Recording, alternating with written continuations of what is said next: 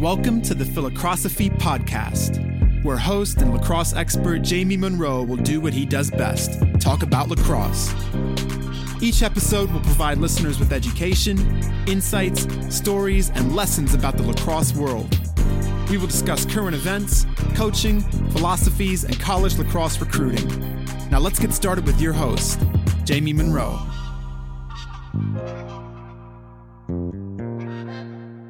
Um, how's it going, everybody? Really excited to welcome Chris Gabrielli to the Philocrosophy podcast. Chris is the head coach at Providence College, and uh, really excited to have you on. Chris, how you doing, man? I'm doing all right. Thank you so much, you know, for having me. Certainly trying to settle into our new normal here, but you know, starting to figure out a routine like everybody yeah. else. Cool. Well, um, as usual, I like to try to um, t- steer our attention away from the realities of this uh, pandemic and actually just dive into lacrosse topics. So let's do it. Um, I would love to hear about your lacrosse journey um, as a player, as a coach, um, kind of where it started and, and, and about your mentors along the way. Yeah, you know, I've had a ton of mentors along the way, and this is going to be fun for me to, you know, really reflect upon. I think uh, in Division One lacrosse, you're always looking about, you know, what's next, what's forward, you know, trying to get that next practice, that next win, that next recruit, all that stuff. So it's nice to reflect. I'm John Canaris, founder of Axia Time, a watch company specializing in university branded watches. Before I fell in love with watches, I fell in love with lacrosse. Maybe you've heard of the Air Gate? Well, that was me in goal that day. We may not have won the national championship, but we did win the Ivy League that year and two years before. The first time, we got a ring that we never wore. The second time, we got a watch that, while it had great sentimental value, the quality didn't match the significance of our achievements or the memories we created. Ever since then, I've looked for a watch with the design and quality that would live up to my experiences at Penn. After 30 years of looking and not finding what I wanted, I decided to build it myself. At Axia Time, we create Swiss made automatic watches with stylish designs and quality befitting the universities we represent. Premium watches without the premium price. Check us out at axiatime.com. That's A X I A time.com reflect. But I grew up in Farmingdale, New York. You know, um, a real true hotbed for um, lacrosse and uh, football. A really proud town. You know, a town that you know really supports athletics, cares about sports. Um, a lot of people grow up in Farmingdale and will go back and, and live in Farmingdale and raise their families there. Um, so there's a ton of pride. You know, um, I grew up watching you know guys in the in the early 90s that went on to play in every school you can possibly imagine you know um, off the top of my head you know like jim strube you know at brown and dennis kelly you know at umass and um, um, brian baxo and kirk blagrove uh, loyola jay penn you know at, at johns hopkins. Todd carney was one of my favorite defensemen of all time who went to johns hopkins as well. And guys like the Di Tomaso brothers and uh, the Krummenackers, you know, way before when I was probably really watching the games. You know, just so much tradition, you know, in the sport of lacrosse, and all those guys played football as well. So when you grow up in that town, you know, you just want to be those guys. You want to be those guys, and um, the coaches like um, Bob Hartraft and Buddy Krummenacker, who did was the head football coach and uh, assistant lacrosse coach you know, you grow up looking at those guys like they were gods. You know, they they were like they were intimidating. Uh, they were you know, they were so respected. Um, you know what they said was was the gospel. You know, um, and you know all of a sudden then you're playing for those guys, and uh, you know certainly had a huge impact on me and why I'm coaching. You know, you look at those guys, you're like, you know, you you know you, you like what they're about. Um, uh, and a lot of things that I teach, uh, you know, our core values, or even the way we play lacrosse, or just the toughness aspect, you know, comes from you know Farmingdale and what what I learned there. Is is part of the reason why you ended up at UMass because of uh, Jim Strube when he was an assistant there? Definitely, you know, definitely. Um, that night, you know, I would watch. I watched. Uh, you know, Dennis Kelly was, uh, you know, uh, one of those guys I mentioned who I just looked up to so much, you know, growing up, watching him play football and and lacrosse, and you know he was just nasty, tough, athletic, you know, competitor, just mean guy, you know, on the field, and just a playmaker. Um, so intense. Um, and you know, I remember going to games at Hofstra when it was UMass Hofstra, and being you know like so proud watching you know uh, him play at that level. And you know Jim Strube, who I can vividly remember, I must have been pretty darn young watching him play at Farmingdale High School with the long hair, yeah, you know, coming coming out of his helmet. Um, yeah, he was an assistant coach, you know, at UMass for Greg Cannella um, during the recruiting process, and um, you know, so we had that that connection. He recruited me and my twin brother Keith, um, and you know, he had a plan for both of us, and you know, visited the house and sat down with me and, and my parents, and you know, and and eventually Keith and I both ended up there, and I think he was a big a big reason for that. Struby was a freshman at Brown when I was a senior. He was in my brother's class, and uh, just an awesome guy who was in the coaching profession for probably like ten years before he moved on to be becoming a, an attorney. Yeah. Uh, but um, uh, great segue into UMass. Um, I did a podcast with Greg Cannella, who I played against back in the day, and of course I've watched and known for tons of years. Tell me what it was like playing at UMass um, and and um, playing for Coach Cannella. Uh, it was a dream come true. It was, you know, seamless from Farmingdale. You know, Coach Cannella is a, a Lynbrook guy, uh, which is probably as similar a town there is on Long Island to Farmingdale in terms of, you know, what we're all about. Um, so, you know, we were in sync uh, probably right from the start, you know, in many ways. I love, uh, loved his intensity, his attention to detail, his professionalism um, you know, his accountability that he held the guys to. Uh, I learned how to work. I thought we worked hard at Farmingdale. you know, then we got there, and you know, uh, his commitment to conditioning, you know, running and um, and strength training. Um, man, I, lo- I look back. I was sitting. I did a Zoom meeting with my friends from college the other night, and we were looking back at pictures, and we were in the best shape of our life. You know, that's sure. Um, but you know, uh, he carried that pride that that that pride that I had in playing for Farmingdale, you know, carried over and was like the same environment, you know, at UMass. You know, such a proud tradition. You know, so proud to be part of the program, and you know, he played there and played for Dick Garber, and yep. you know, um, he made UMass lacrosse, you know, his life, and that's what I wanted. You know, I wanted it to be much like my high school experience, where it's like there's nothing better than this. Um, and he created that environment, and I was all about it. What are some of the things that you have taken in your modern day mentality and, and philosophies from Coach Cannella? Yeah, again, I think you know Coach Cannella, Buddy Krummenacker, Buddy Hutraft. Those those are you know, those are guys that don't shy away from being fierce competitors. Um, you know, so I think he was very similar, you know, in that way. Um, you know, the intensity that we bring on the on the practice field and game field, you know, kind of flip a switch, you know, from a, a pretty professional, um, you know, maybe even uh, introvert, you know, off the field to uh, you know, hey, this is my this is my domain, this is my comfort zone. Um, you know, that's what I miss the most right now during this thing. You know, yeah. but um, you know, I could certainly again relate to him in that regard, and you know, felt like you know this was the best part of my day. I think he created that for us. Um, but yeah, all the things that I learned, you know, I carry over to my team whenever I'm reflecting on, you know, I, I say to myself, you know, what would Greg Cannella do? you know, and, you know, uh, and often I'll, in crisis, I'll, I will definitely call him, you know, because he's seen it all.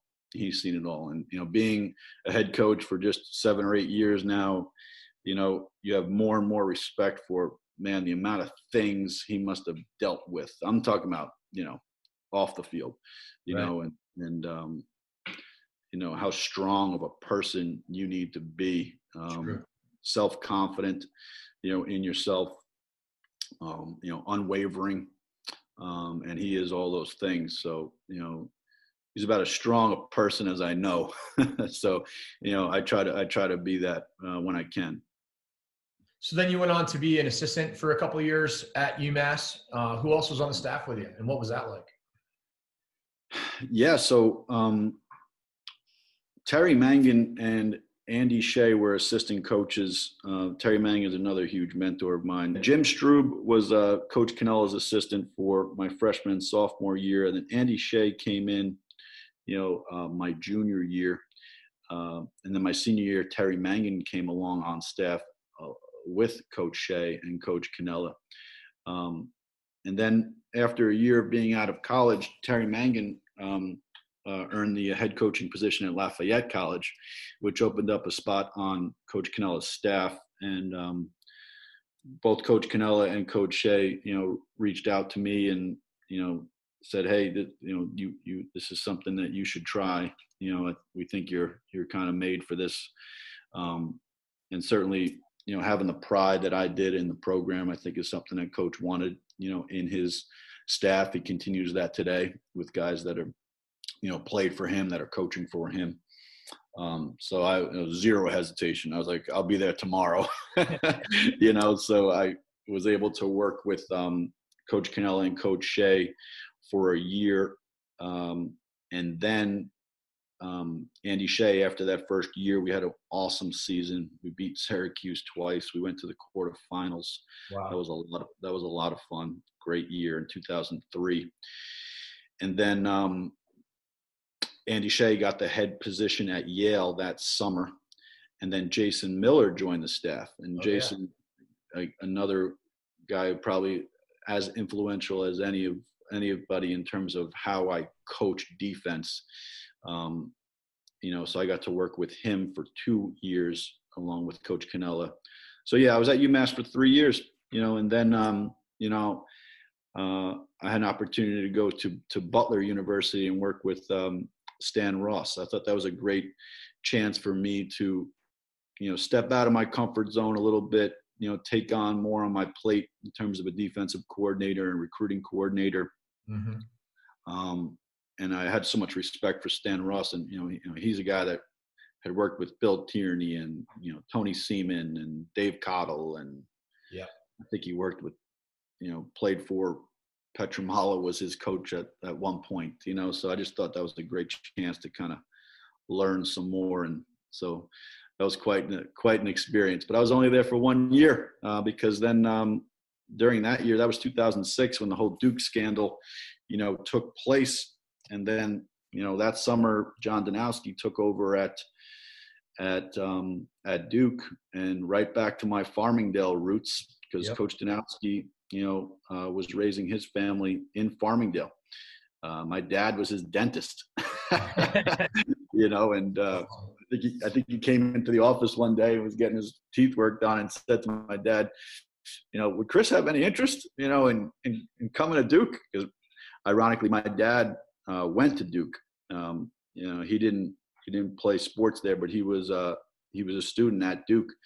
Um, so, you know, I grew up you know, an, a rabid uh, Duke basketball fan. Uh, my friends I grew up with joke around that it's just crazy that I ended up at Duke, you know, for six years. Wild. That's awesome. Great story. So, what was it like? Um, I mean, the, in the wake of the whole Duke scandal and getting an opportunity to go work at, you know, a place like Duke that also, I guess, happened to be one of your favorite schools. Um, you know, what was all that like? it was unbelievable. I, I must, I couldn't describe it. You know, I think Coach Danowski should write a book one day, um, and I think he plans to. You know, there's, I don't think there was anybody better, you know, for that position than he. You know, it was such a chaotic time. Yeah. Um, you know, and and certainly, you know, having his son Matt there, and you know, was was a I think a big reason for him wanting to, you know, kind of right the ship, you know, there but you know, Coach Danowski is probably more of a uh, you know an educator and psychologist than maybe any other Division One coach out there. I mean, he's just one of the smartest people I've ever met. You know, well read and you know, you know, gets the guys to really be vulnerable and talk to each other, and um, that's what they needed. You know, at that time, there was so many emotions uh, amongst that team.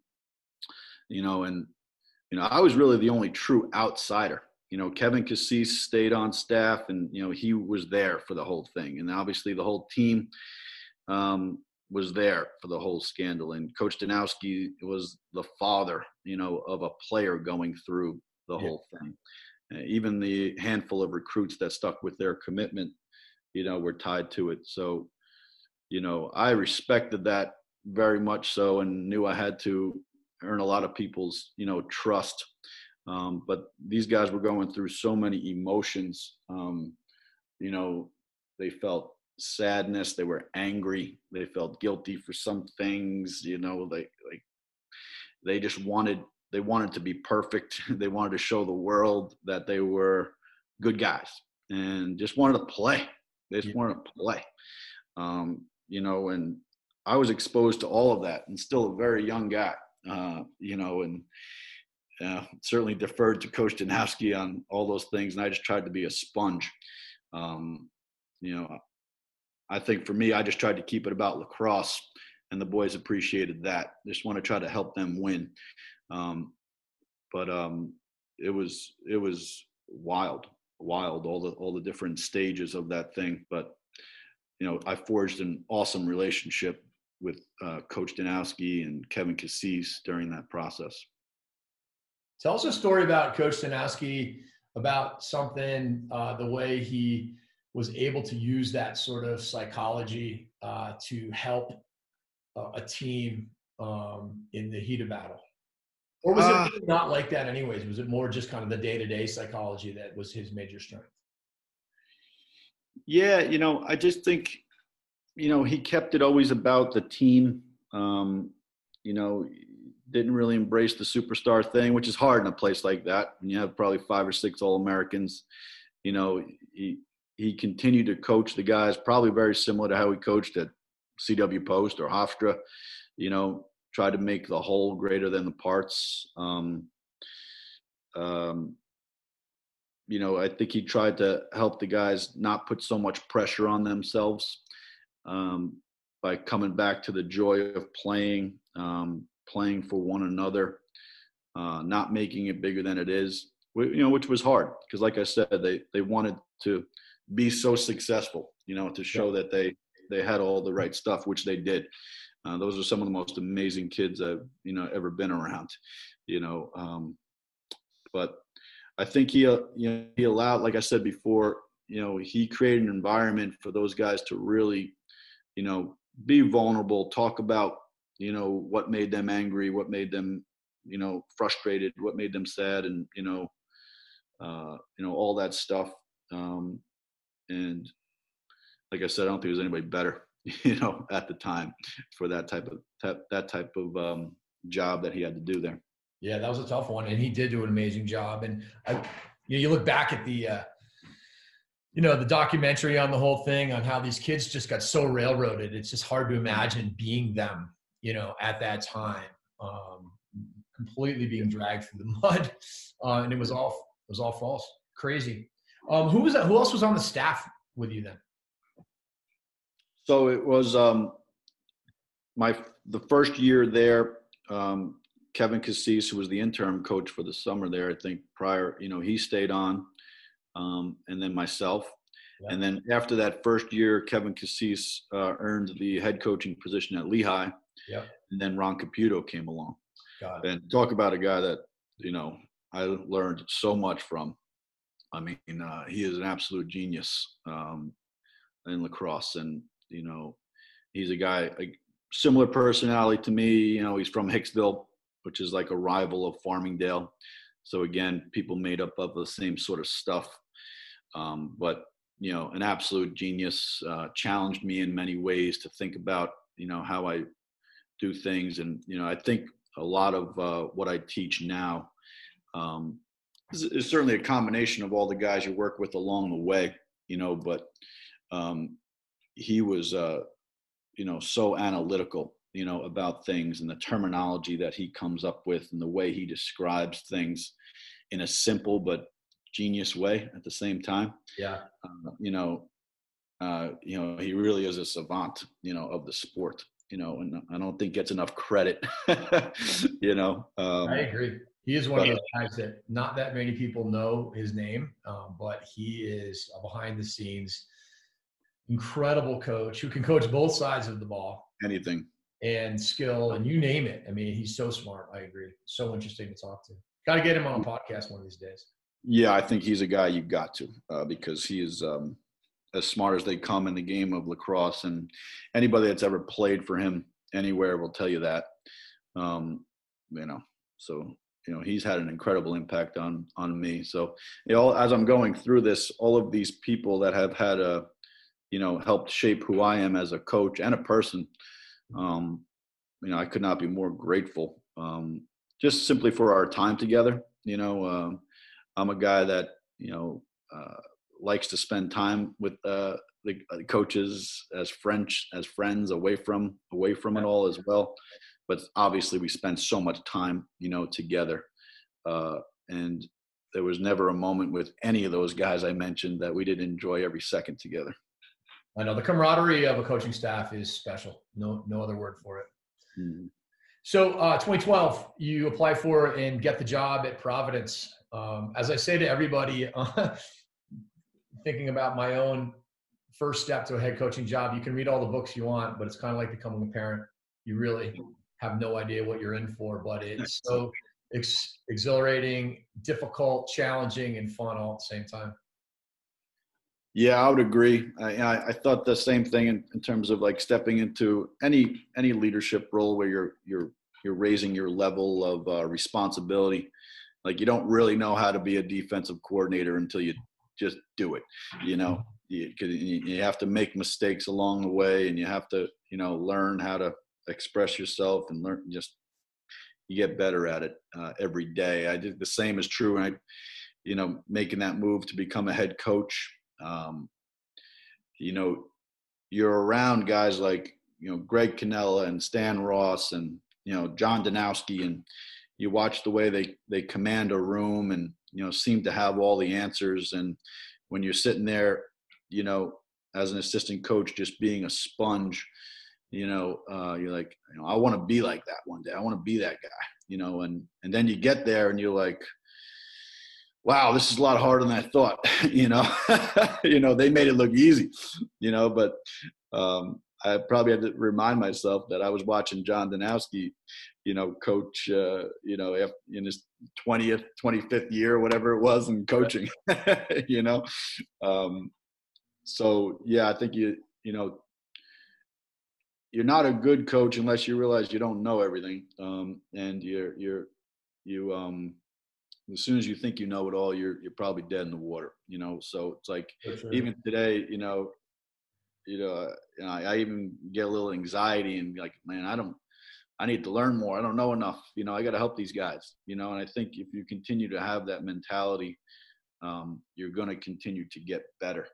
You know, um, you know, I, I try to teach our guys. You have to be vulnerable. You have to be, you know, willing to look yourself in the mirror. You know, what do I need to get better at? um, you know, and that's something I try to do every day. I don't think very many people realize how complex being a Division One head coach really is. How many things you have to be good at, whether it's the leadership, the compliance, the fundraising, the uh, expertise in everything, uh, the recruiting, which is sales. I mean, it, the list goes on and on. There's like 10 things you actually have to be really, really good at. And of course, you also have to have an amazing staff. Yeah, there's no doubt about that.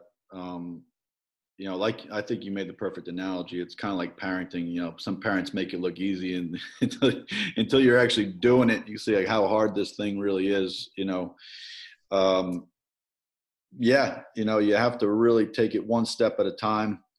You have to learn from your mistakes. You have to have great conviction, you know, in who you are um, and what you stand for to try to simplify things, you know, when you can uh, by, you know, having certain standards. Um, but then I think you have to be, you know, very open you know, to growing and changing and, and doing different things. You know, before they made the recruiting rule change, you know, we were recruiting like four classes at a time. You had a roster of 45 people. You know, we had like 80, 90 people under our watch at, at one time. Yeah. You know, it's like, it's nuts. It's a lot. It's a lot. You know, you look at like basketball, you know, programs and, you know, they have like 13 players and 13 coaches, it seems, you know, on the sideline after their director of operations and their secretaries and their graduate assistants and volunteers and, you know, full time people. Um, you know, and yeah, I'll be the first to say, and, you know, I know I had a, a big role when I was an assistant coach for the people I worked with. And, you know, I'm the first to give credit to all of the assistant coaches that have helped me figure it out. Um, I think I create an environment where you know they have the voice you know to you know say what they want and you know um, convince me of doing things and you know it's probably not that hard you know and i really trust the guys i work with and respect them and uh, you know the, the, first thing i did when i was at um, when i uh, earned the uh, head coaching position at providence college is hire john galloway you know and man, I look back and you know he spent four years with me, um, along with Brett Holm, uh, who came from Tufts. You know, those are two great hires. You know, right out of the bat, right out, right out of the gate for me that really helped us try to figure some things out. Um, and we were all Division One in that. I was, you know, I was Division One head coach for the first time. They were Division One assistant coaches, you know, for the first time. So we were very much learning on the fly um, and supporting one another as we as we were learning. Um, and we had some major challenges. You know, we only had four scholarships when we first got there, and um, you know, meager facilities, and you know, had to have the big picture in mind. And just it became more about forming a foundation of standards of behavior and you know culture and you know figuring out how we can you know, what do we want to do on the lacrosse field to be successful? Um, but yeah, you know, those guys were tremendous assets to myself and the program, you know, and the college. Um, and then, you know, uh, those guys, John Galloway got a head coaching position, and um, Brett Holm was able to go back with Mike Daly at, at Brown, um, who he has a tremendous relationship with. But you know, I look back on those four years that we had together, man, we learned a lot together, you know, and, and we were willing to butt heads on some things and willing to try to like shape it and figure it out and, and say, man, that was bad or that was really good. And, you know, um, but then when those guys moved on, I, there's so many great people in lacrosse. I mean, you know that. I don't have yeah. to tell you. There's so many wonderful people in lacrosse that just need an opportunity, you know. And um, Matt Francis, who is now our head uh, our associate, you know, head coach for our program. Uh, this was his fifth year with us. Uh, came aboard, and man, he was able to help take it from where it was to another level. Um, you know, his expertise in recruiting, and um, he's one of the smartest people. You know, I've been around uh, in the sport. Um, he's humble as heck too. You know, there's there's there's no job too small or too big. You know, for him, he, he just gets things done um, at, a, at a really efficient rate. You know, the things that he can do that would take me all day probably take him a couple hours. You know, um, uh, you know Matt Musi joined our staff. Um, you know, for uh, for three years, uh, four years was it? You know, I think it's four years. You know, as well. You know, and each guy comes along. I, am learning from them. They're learning from me. We're, we're, we're figuring out how to push the program forward, you know, together. This past summer, Kevin Gould joined our staff. Um, you know, and he's had a huge impact. You know, it's crazy. You know, you think you're you're getting good at a certain area with your team, and then a guy comes along and you know some of the tweaks that he's able to make to our zone offense and man up you know and just how he talks to our attackmen about you know little intricacies of attack play actually my seven and a half you know eight years at at Providence as a as a head coach, we never had an assistant coach that actually played attack. You know, had, you know, and you know, I, I just see the value of that right now. You know, the conversations he's able able to have with our attackmen, about the smallest things that you know we all can do you know with the positions that we either either played or coached you know so yeah it's you know you're right. There's, there's the, the the people you work with you know you have to have great relationships with and those guys were all fun to be around all great friends you know of mine along the way uh, and guys i respect so much and learn so much and i root for them you know every day I got to know uh, your boy Tate Boyce this summer too. Um, when I was uh, down in Narragansett for a week, and he yeah. came down, and we got a chance to uh, shoot on tape. We got, you know, we paid him and served him uh, lunch every day, and let him go to the beach so he could uh, hang out and let us let all of our kids have a pro goalie to shoot on. Um, tell us a little bit about him and, and how he's helped out the staff and, as a player too. Yeah, he was our um, graduate assistant coach this year, and man, he's on his way to being the next, you know, big thing in coaching. I really do believe that. You know, I saw it as a, when he played for us. You know, he was just different. You know, just different. Not just with his talent level, uh, but with his leadership skills. You know, um, I like to go in on Sundays, which are which is our day off for us. Um, typically, we play games on Saturdays, and off on Sunday, and you know, I learned from Coach Cannella, who works who's worked every Sunday for 25, 26 years, whatever. You know, I just think you can get a lot done on a Sunday, and uh, I would go in there um, by myself. I like to watch the game film by myself and just kind of like quietly collect my thoughts. And you know, Tate Boyce would have the entire defense in the video room watching watching film standing up like a coach, you know, yelling at them, pointing out the things they did wrong, did well, you know, all of it, um, you know, on their day off, you know, uh, you know, with absolutely no, you know, influence from the coaches to be doing that. I would actually like the guys to stay away from the facility for a day, you know, come back hungry on Monday. But, you know, he's just a, a different type of leader. And, um, I think he's going to be a great coach because you know you look at a guy who played goalie and like everybody wants a goalie coach on their staff, right? Yeah. Um, because they can work with your goalies, but he's so much more than that. You know, so much more than that. You know, he's going to be a an elite defensive coordinator. You know, one day. Um, what he knows about team defense um, is you know on another level. Um, so you know we're lucky to have him, and uh, really excited for him too. He just got picked up by the um, the Waterdogs and the PLL. So I'm really, I think all of us in lacrosse are hoping they have a season this summer. Give us something to do. I know, man. We need it so bad. We need sports. We need lacrosse. We need a summer. Yeah. Um. So earlier on, you were talking about you know when you arrived at Providence and you had to change a culture, and and and it's always a question I like to ask head coaches. You know, establishing a culture, changing a culture maintaining a culture building a culture these things it never goes away. It's it's it's it's the it's the foundation for everything. How have you evolved with that? Um, how did you know maybe tell us a little bit about how it was coming in and, and how you've continued to evolve it from there. Yeah i just think you you have to establish a standard of behavior and just be unwavering you know on it. Um, you know my big thing is you know we have to make things really really hard. We have to make things really difficult and we have to hold them accountable you know to to the smallest things you know all the way you know across the board. You know you just have to establish you know these non-negotiables that you just you know it's not going to stand for.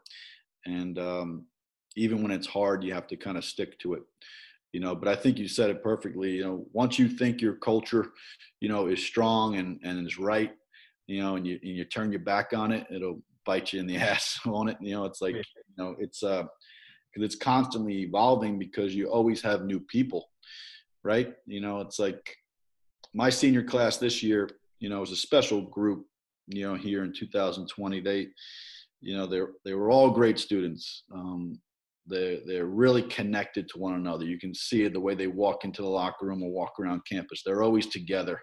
You know, they never had any disciplinary issues, you know, really good in school, you know, just very, very coachable, you know, on the field, you know. Um, but then all of a sudden that group, you know, I hope a lot of them come back and I'm working towards that. But if they leave, you know, they all they all leave. Say those 11 guys are gone. You know, now you bring in another 11 and 12 freshmen. The personality of your team just changes, you know, overnight. You know, dramatically. You know, dramatically. So for us to think that, you know, our culture will just continue uh, without really working at it, you know, um, would be really naive. You know, really naive. You know, so we spend a lot of our time you know, even though I thought my culture, our culture was really strong this year, I spent the entire time knowing that eventually these boys are going to leave, pointing out why is it strong? You know, what are these? What are their little small behaviors that they're doing along the way that are that are helping us have a strong culture? You know, really socializing, teaching the younger guys. And this is this is how you do it. This is how you do it. So along the, I think that's the best way to teach you know, is pointing out the positives, whether it's lacrosse uh, or just simple behaviors. You know, this is how it looks. This is how it looks versus like saying, don't do this, don't do that. You know, I think the guys need to see it. You know, so you're so grateful for guys like Tate Boyce and you know Jared Newman and you know those guys, James Barclay and you know Jimmy Cunningham, guys that have played for us that just you know did it the right way um, you know, and then you can point to that, and you know, because typically results come with that. They don't always do, but you know, you can point to the results that they they achieve because of that behavior. So, how would you define good culture or great culture? Yeah, I think that's a really hard thing to define, you know, sure. because it is so fluid and it is such a thing that you know it's it's all encompassing. Um, I think it you know for sure when it's not there yeah. and, and, you know uh, that's probably you know number one but um you know there's a there's a level of respect that everyone has you know for one another you know and the program i just think there's this there's this oozing sense of caring and love you know for each other you know and for the well-being of the program yeah. you know knowing that every every little step along the way, everything you do on and off the field impacts, you know, all of us. So being very unselfish, you know, in that regard and and and knowledgeable of that fact. Um, you know, but you know, that's why, you know, recruiting was getting very rushed, I thought, for a long period of time with the early recruiting. because um, we're so busy, you know, trying to land that top player that we weren't getting getting to know the kids you know as much. As i think i, I do like the new rules. You, you really have to get to know the, the the person you know because being a division one lacrosse player is not about you know certainly have to have some level of talent but it's not just about having great lacrosse players. It's a grind you know it's an absolute grind. You have to love it to death you know and that's kind of pitch in recruiting. Say, if you absolutely love lacrosse, you know, and you love being part of a team, then this is going to be for you. But you know, if if so, you have to really get to know the character, you know, of the person. Get to know the character of their parents, um, because I've seen it. You know, I've seen guys with, you know, great speed and great skill, and you know, just never quite. They never quite get there you know, at, at the Division One level. And you see these other guys who were under recruited, you know, small scholarships, you know, just thrilled for the opportunity.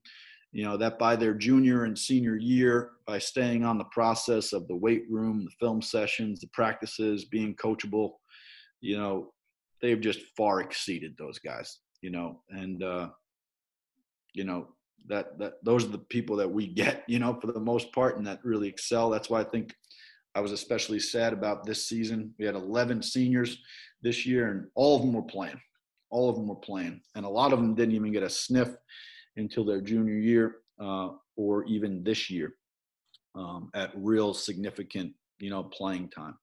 But they love the program. They loved each other they couldn't imagine quitting the, the quitting because they wouldn't be around one another every day, um, and they just love lacrosse, you know. So they just stuck with it, and for that reason, you know, they were playing at you know a high level, you know, Division One lacrosse. It's a definitely be careful of what you wish for. There's so many people that it's fun to be good you know, it's fun to get accolades. It's fun to be recruited. It feels good, you know, but but like you say, loving it, absolutely loving it. Mm-hmm. Um, it's what you want to do. You always want to go to practice. Um, it's funny because you know some people that you wouldn't expect to make it make it really well, and the people that you think are like a shoe in to be like yep. such a no brainer for being you know don't make it, and, and and it really probably does come down to the the love of being a part of a team and the love of the game. Yeah, there's guys that just couldn't imagine the best part of their day is walking in the locker room. You know, after all the stuff, you know, like you know, with school and stress of life and you know, kind of parents on top of them, and they walk in the locker room and it's right away they're, you know, just busting on each other and the music's playing and they're with the boys and then that carries over into the onto the field. Yeah, you know, those are the two things I talk about in recruiting more than anything. You know, if you absolutely love it, you you you go to bed thinking about it, you dream about it, you wake up in the morning, it's probably the first thing you think about. Um, and then you just you're teammate, you're guy just loves to be with the boys. Um, you're gonna be successful at this thing. You're gonna be successful. Uh, you know, you mentioned um, you know, you try to see it in the parents and, and, and evaluate it in the recruiting process of the athlete, of the prospect. How do you do that? What are what are things that you look for? Yeah, I think that's probably more of a gut than anything else. You yeah. know, like you know, we all can sit down with you know people for 10 minutes and know if they're a good person probably right just in the way that yeah, they the, que- the, questions they ask and um, the way they carry themselves or you know letting their kids talk um, you know i don't know it's probably different case by case but you know i certainly i certainly don't get it right every time you know but when you do get it right it's a it's a home run you know for sure because you never hear from those parents ever. You know they just want their kid they want it to be their kids experience 100% you know therefore they're allowing that their their son to grow you know and they've probably done that every step al- along the way. Um, and uh, you know i'm grateful for it because those guys are fun to work with. All right switching gears um, i would love to hear about what your uh, defensive philosophy is these days. Um, you know you've you've you've been a part of a lot of great defenses as a player as a coach from high school to college all the way through till 2020 um, I would love to hear where you're at. Yeah, you know, I think that is constantly evolving. Like I said before, I think you're you're crazy if you're not, um, you know, willing to look at, you know, on film what are some people doing that that you think is unique or effective, you know, and be willing to steal those things along the way. I think a big piece is, you know, who do you have, right? You know, what are what are your parts, you know, uh, to the whole uh, it would be wonderful if we had you know six guys that we don't have to slide to and you know just say you got him and you got him and you got him and you know here we go. Um, which you know i was able to do sometimes uh, at certain places i've been along the way. Um, you know i remember when coach shea andy shea coached me at at umass is like you know we're not sliding anybody. You know, and because because we had a good group of guys that could do that, and um, you know, I think that's become I don't know why, but I think that's become you can talk about stick uh, stick technology and all sorts of things or scheming, but I think that's become harder and harder, you know, than ever. I think you know, and I probably learned this from sliding or not sliding. Um, having to slide, you know, I think that the team defense concepts um, you know are are more at play than ever ever before you know um, you know there's very little takeaway checks you know um, like i said it's hard to get the ball out of people's sticks. Um, you know the team defensive stuff that i learned along the way from you know probably most of the guys like jason miller and ron caputo you know are really the things i fall back on. Um, you know we have to be able to you know slide and support one another uh, get that high school mentality of I got my man, you know, attitude, you know, throw that out the window. You know, um, you know, Andy Shea would call it like a hybrid, you know, type of thing where it's like you're man to man on the ball, but behind that is sort of a zone, you know, because matchups go out the window. You're better off, you know, maintaining team position, you know, and protecting the most threatening areas of the field, you know, than you are trying to stay with your man because the motions are so intricate, you know, these days. There's so many good, you know, offensive coordinators. So while we want to defend the ball really effectively and well, um, we want the on-ball defender for us to know that he's going to have support. You know, you just have to funnel that ball carrier to the, you know, specific areas of the field, and then, you know, we're probably at our best here at Providence College when um, we're sliding and recovering with great pace and intensity and togetherness. You know, um, we put a little pressure on our goalies, and we have to have good goalies. Guys like Tate Boyce, you know, Toby Bergdorf this year had one of the best saving percentages, you know, in the country. But he was also on pace to make, you know, probably 190, 200 saves, you know.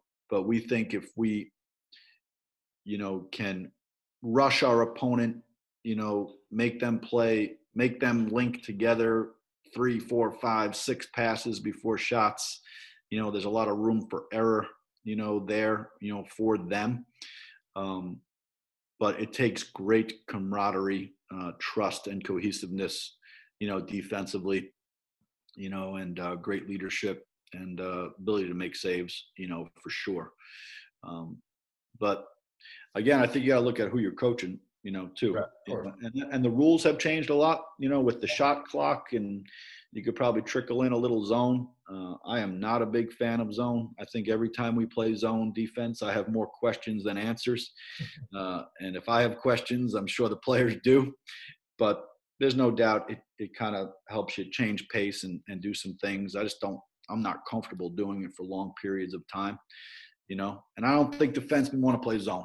Uh, when I was a defenseman, I sure as heck didn't want to play zone.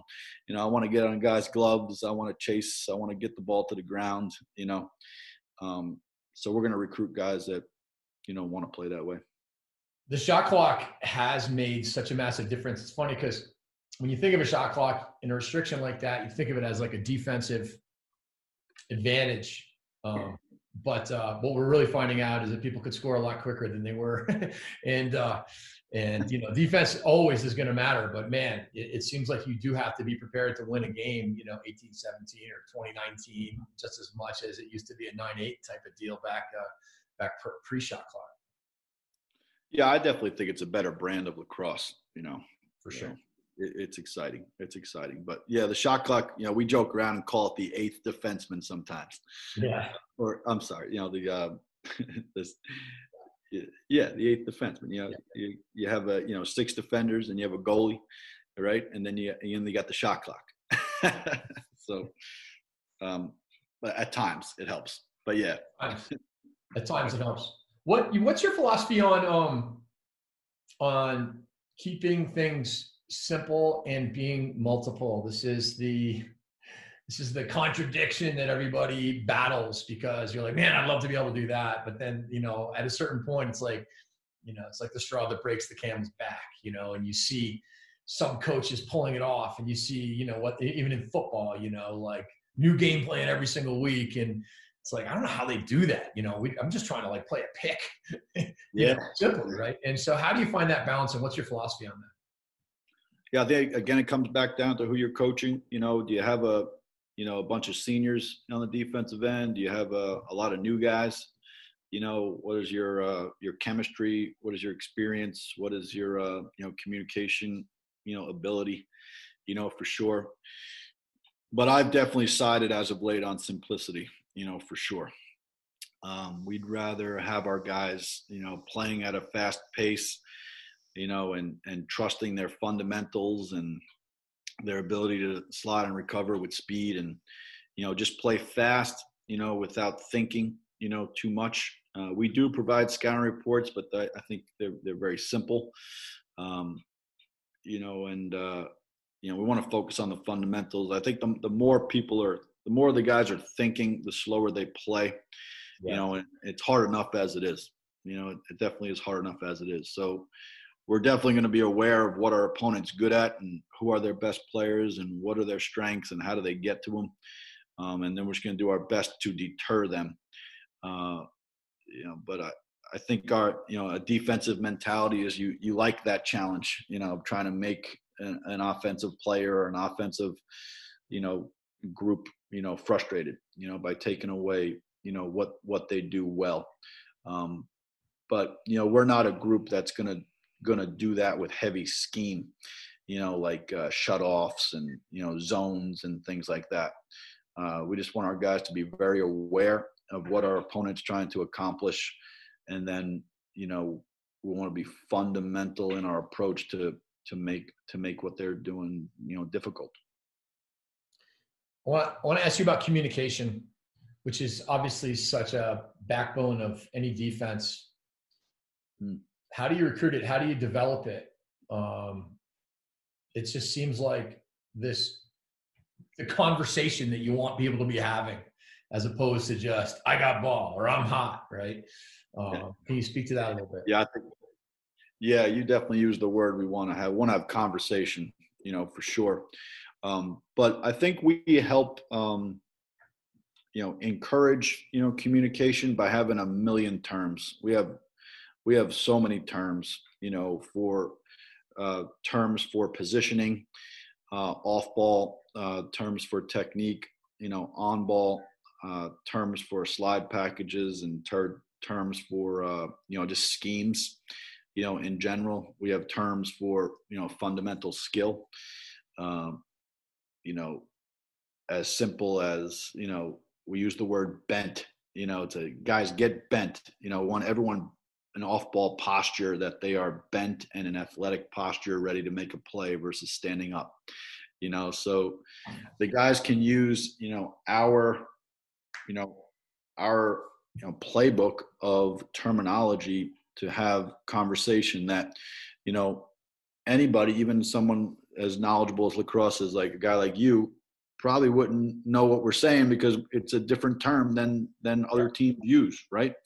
Um, but you know, I probably learned that a lot from Coach Danowski and Coach Caputo. You know, we have terms for everything. You know, terms for everything, and you know, by having that language, the guys have specific, you know, expectations of what they're supposed to be saying and when they're supposed to be saying it. And, you know, big thing for us is like I try to teach is communication is not just talking, it's listening. You yeah. know, a lot of these guys are not used to, you know, um, executing what they've been told you know? And when i get frustrated i, I start saying things like uh, we can't text it to you you know out here. You know you have to absorb it you know and and execute you know? So that's a big piece of it. But um yeah it's just a, a daily a daily uh, battle you know trying to get guys to you communicate. But i think it, most coaches will tell you having an older defense is is really nice because you know they know the terminology but they also have this confidence level you know in themselves you know as a person and knowing knowing what they're saying is correct. Um, you know so that helps. So i would like to now switch gears to a little on the other side of the ball. Um, at providence how are you guys trying to play offensively? Um, what's your philosophy and how do you develop players yeah, I think again it comes back down to who do you have, uh, you know, for sure. Um, you know, for instance, this past season, you know, really strong in the midfield. You know, um, you know, we think we can recruit athletes. You know, uh, you can recruit size, speed. You know, um, you know, overall athleticism um, more than we're going to get the you know refined, you know, top 10 recruit, you know, type of guy, you know, so um, if you have a, a guy you bring in at, you know, say, you know, 6'2", 6'3", 180 uh, midfielder, you know, by the time he graduates, he could be 195, 200 pounds. And, you know, we have a process we believe in, like most division one programs do in, in, in terms of our weight room and uh, strength and conditioning. But you know, overall, guys' bodies just mature a lot between 18 and 22, and uh, you know, but we as of late, have really focused on our midfield play um, in terms of generating offense. Um, obviously, those are the guys that quite often, you know, um, get the short stick matchups, and we just demand that our midfielders are two-handed.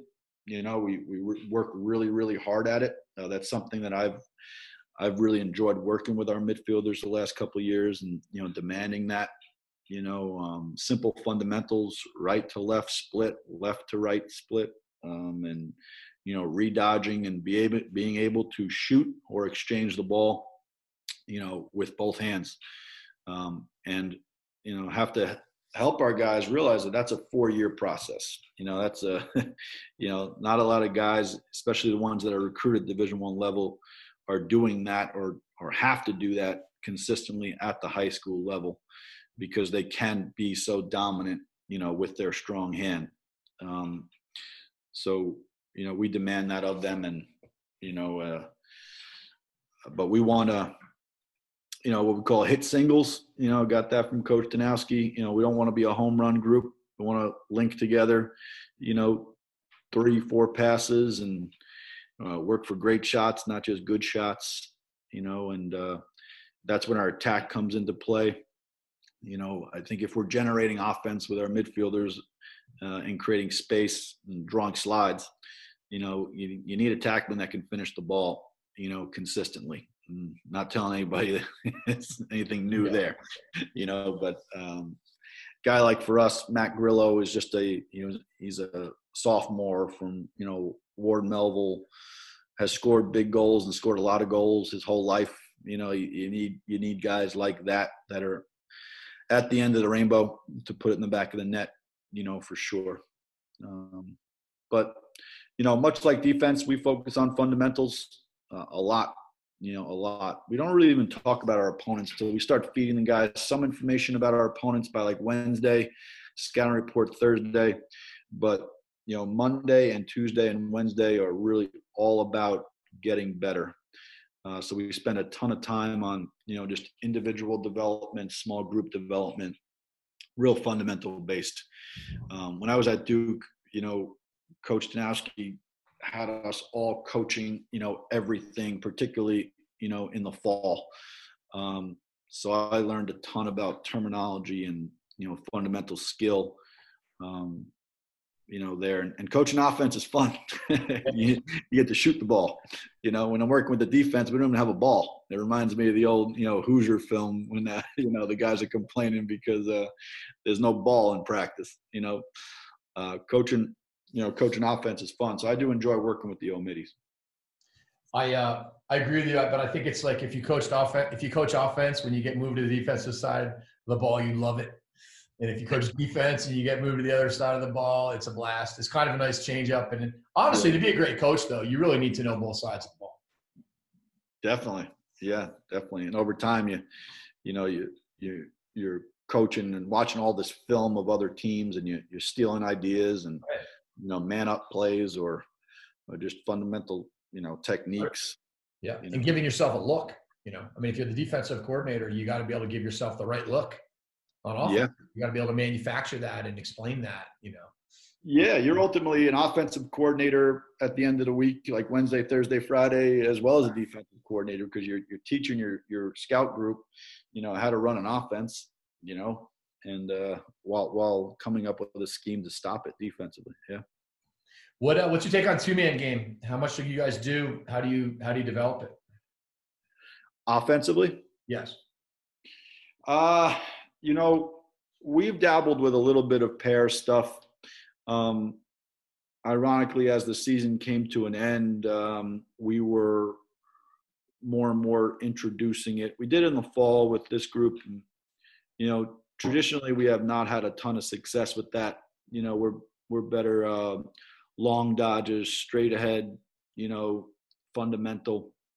Um, but we did try to do some pairs in the fall. And like I said, towards the end of the season before it got cut off there, um, you know, and we've had some success with it. Again, that comes back to like a lot of people do it against us, and you're like, hey, you know, we have some parts that we, we can probably pull that off, you know, and you know, but we don't do it. We don't do a ton.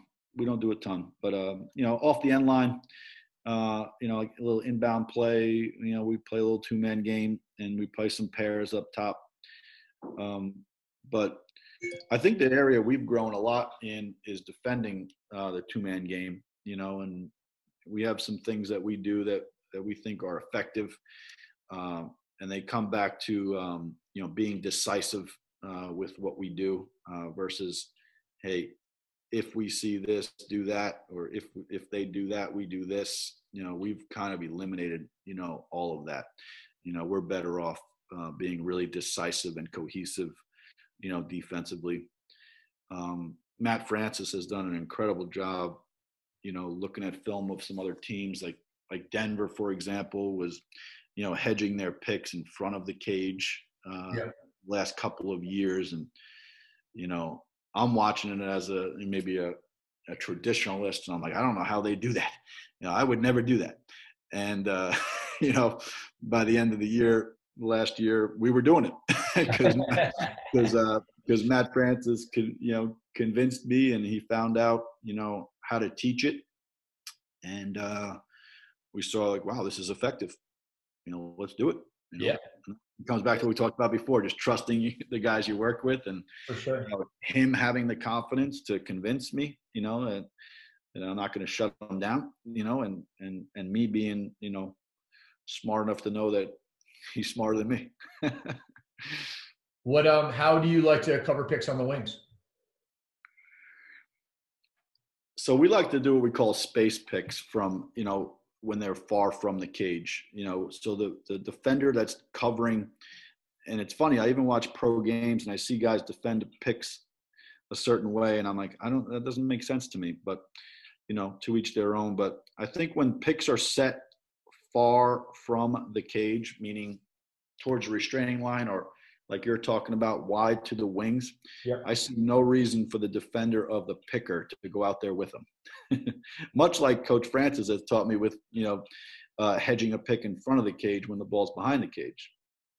Um, so we space it, meaning provide space for the on-ball defender uh, just to maneuver the picker, not the picker and the on and the defender of the picker. Um, and it also the, um, the defender on the picker backs off. You're saying?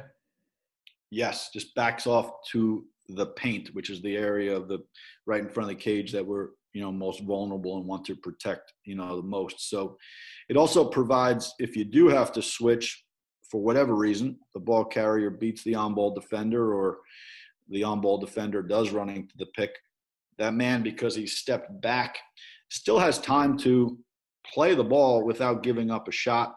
He's also more likely going to give himself a, a, good angle of approach, you know, to get that the ball carrier, you know, to a, a less threatening area of the field. We've yeah. had some success with that, and you know, um, again, we, we've been a little bit more decisive with it, meaning, you know, you know, we don't, we're not asking our guys to read too many things. Yeah. We'll say, hey, we're going to get through this, or we're going to switch this, and that's it. You know, we're taking the we're taking the gray out of it you know the gray area. We're to be really black and white. Yeah it's smart man because there's if you if you try to get your defense to do too many things on picks it's going to get ugly. Mm.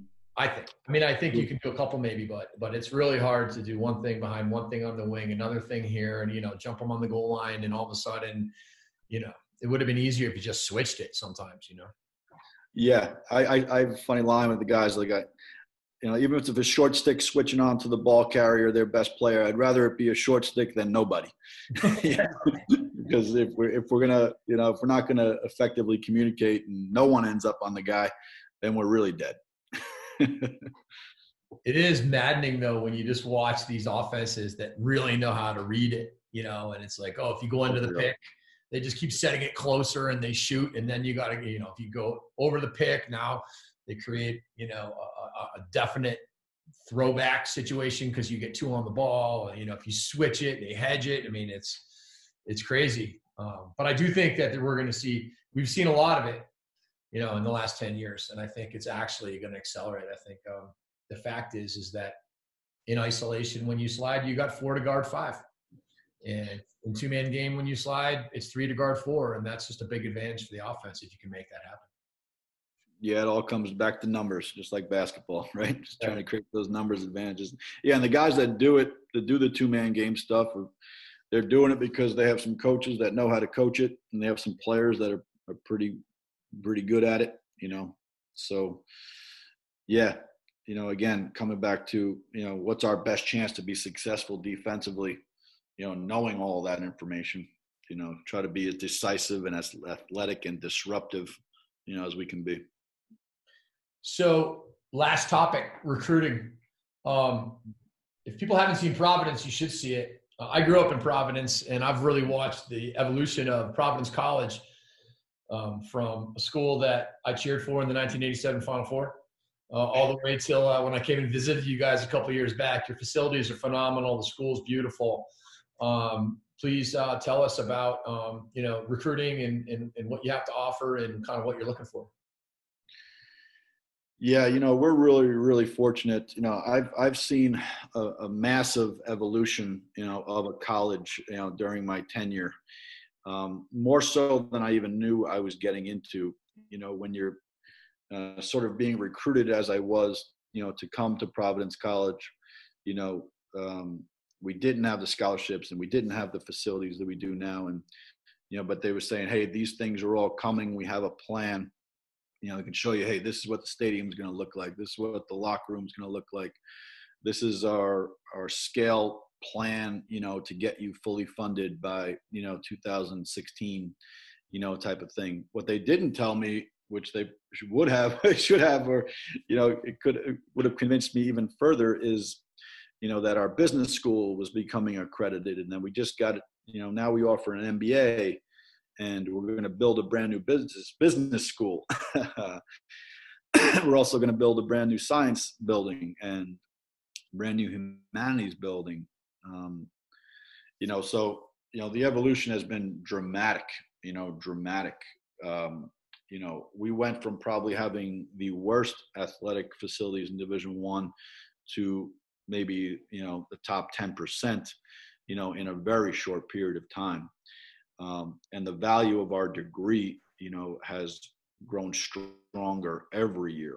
Um, you know, there's more applicants, you know, for the 1,100 people that we bring in every year than ever. So the the level of student, you know, at Providence College is becoming stronger and stronger than ever. Um, and again, as I mentioned before, the evolution of our business school has been as important or more than any scholarships or yeah.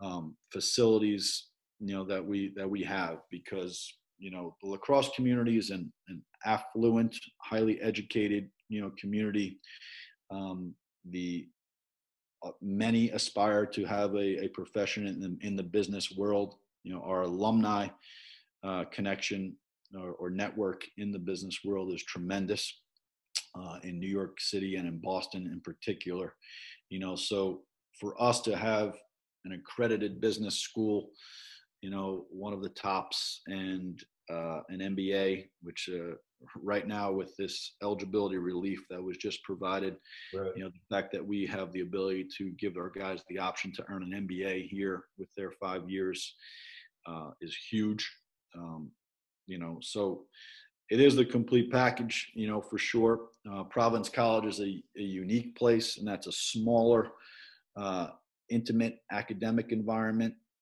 You know, we're only going to have about 17 to 20 students per class.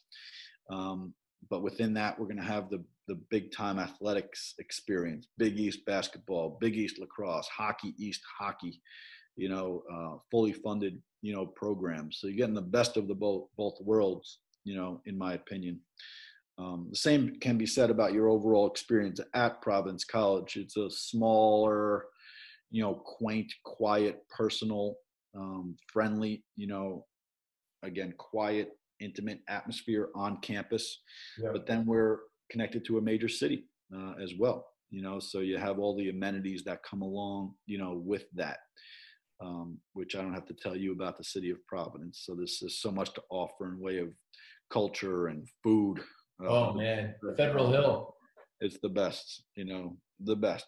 So it's kind of like it fits a lot of different personalities you know, our experience at Providence College because you have the big and small constantly coming at you.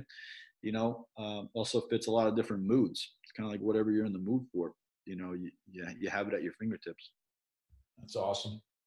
How far along are you in recruiting of 2021s? Very far along, and uh, I'm, you know, the cert the uh, specific uh, predicament that we're all in right now. I'm very grateful that we are. You know, I don't, I don't know how much evaluation we're going to be able to have, you know, of the 21s here. Um, certainly in the spring, but even the summer, you know, is unknown. Um, but um, I believe we have 13 or 14 committed 2021s. You know, we were we're very aggressive. You know, we had about 65 um, 2021s on our campus after September 1st. Um, you know, it was exhausting.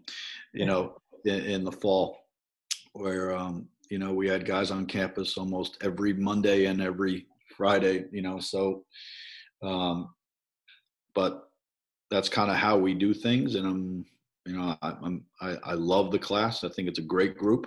Uh, we're very happy with it, and um, I'm glad we have those those guys committed to our program because um, I think some people that maybe some programs that maybe waited, you know, I, I don't I don't know I don't know if and when they're going to be able to evaluate. Yeah, no doubt. I think it's I think it's going to be. I think it's, it is going to be difficult, and and then on the other hand, some people might be glad that they have spots left over, so they can take some fifth year seniors down the line too. You know, I mean, so that's, that's true too. That's true too. Yep. But I also think that you know, I'm sure you love your class. Everybody loves their class. There are so many. There are so many good players out there, and there's so many good players you know, that have probably gotten missed. You know, I, have said this a few times on podcasts, but I really believe this class of 2021 is the most underevaluated class that we've had in a long time because nobody really started looking at them, you know, until fall of their sophomore year. And we know that fall is kind of, it doesn't really give you a whole lot anyways. I mean, you can see a superstar, but but even then you can't really be sure because the level of play is is shaky. A lot of the superstars aren't there. People are injured it's 28 degrees, it might be raining or whatever. Um, so it's pretty interesting to look at that because I think there's probably a lot of 21s out there. And you're right. If there's no, always are, yeah. yeah. I think that's that's always been true. I think you know, true. Ironically, like uh, you know, our rookie of the year in the past three years has been um, the last guy we took. you know, so it's like I think that's always true. It is. Um, you know, uh, yeah, but you're right. It might be, you know, more than ever, you know, right now. I think we might have to start relying on watching film, you know, uh, and the technology more than ever, uh, particularly for the 22 group, you know, no which doubt. is the, was going to be the big evaluation for us this summer. Um, we're certainly hoping we still get it in June, July, and you know, who knows? Does the NCA you know, push the dead period back so we can push this thing into August? you know, to give those kids a chance to be seen. But then now you're starting to interfere with football, and there's a lot of unknowns, you know, of course. I mean, in Colorado, school starts on uh, August 8th, you know, in Georgia, oh. Texas, it all starts yep. You know, they're, of course, they're all out on Memorial Day weekend. So, you know, it looks like June is going to be, is, is, is questionable. Um, but um, we'll see what happens with July. But it is, you know, the statement of the class of 2021 being the most underevaluated class is about to be surpassed by the class of 22 because their window is going to be likely to be shorter. Um, and that's going to push it into the whopping six days of November. you know, six days of evaluation opportunity. Um, maybe it'll be like the old days when you just went to yeah. 205 and you tried to find a rising senior.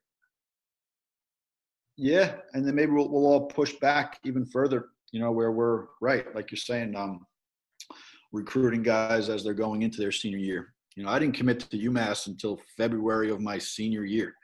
I remember that being at like one of our first practices and being like, "Yeah, we just we're gonna go to UMass," and uh, I was like February of our senior year. It's, it's like, but because we played football and you know we weren't gonna visit during football season and there was no summer lacrosse, you know, so that was just the way. Maybe we'll start going back to that. Yeah, maybe they can bring back the Empire State Games while they're at it. Yeah, yeah, that was the best. That was. the best. That's like when you grew up on Long Island, you dreamed of making the Empire team. You know, if you know, if you made the Empire team, that was that was pretty cool.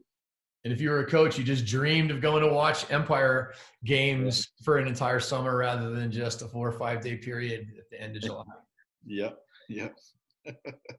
Hey, Gabs, thanks so much for coming on and sharing all your thoughts and experiences and philosophies uh, on this podcast. You got some great stuff going on. It was sad to see uh, your season cut short. You guys were doing some great things, but uh, best of luck moving forward. Yeah, thanks for having me. Uh, this was a ton of fun. You know, these are long days for me, so um, just to be able to talk lacrosse with you has been awesome. So thank you. Love it. Let's do it again. The Philocrosophy podcast is brought to you by Axia Time, a cool watch company focused on university branded watches. John Cannella is the founder of Axia Time, and he was the goalie at Penn in the late 80s who led his team to the Final Four. John is actually best known for being the goalie that Gary Gait dunked on in the Air Gait. Axia Time makes beautiful Swiss made authentic watches whose design and quality match the essence of the universities they represent. I can attest to the quality of these watches.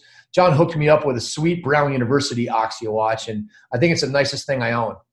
Initially licensed with eight Ivy League schools, Axia keeps adding new schools each month. One of the coolest things Axia offers is custom timepieces to commemorate championships or to celebrate storied teams.